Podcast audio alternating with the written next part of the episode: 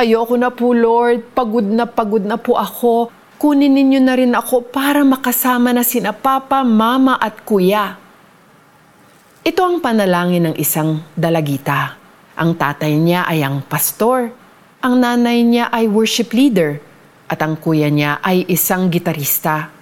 Pero tinamaan ang pamilya nila ng iba't ibang trahedya. Sakit, krimen, matinding depresyon. Ang dating masayang pamilya na sama-samang naglilingkod sa Panginoon ay isa-isang namatay. Naramdaman ng naulilang dalagita na umabot na siya sa dead end. Naisip niya, may future pa ba ako?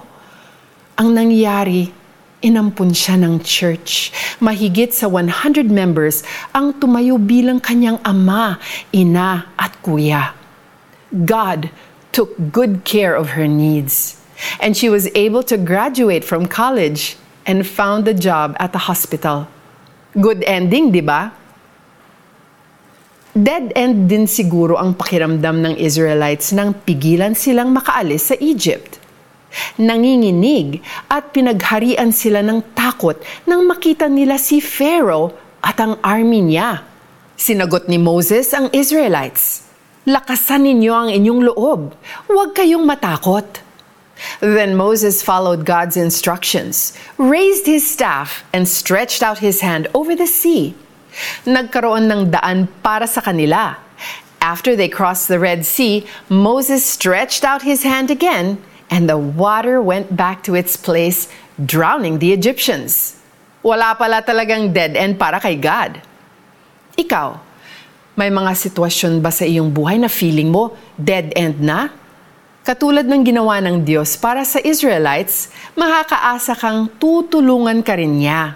Sabi nga sa Exodus 14:14, "The Lord will fight for you. You need only to be still." Let us pray. Lord, I seek you today. Binibigay ko ang lahat sa inyo. I admit na umabot na ako sa dead end ng buhay ko. Help me see what you have in store for me. In Jesus' name, amen. Here's our application. Try to see the big picture of your present situation. Pray and ask God na ipakita niya ang purpose ng path na pinili niya para sa iyo. Itinapat ni Moises ang kanyang tungkod sa ibabaw ng dagat.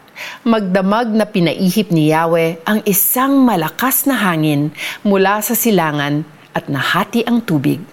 Exodus 14:21. I'm Joyce Burton Titular and I hope you are blessed by that.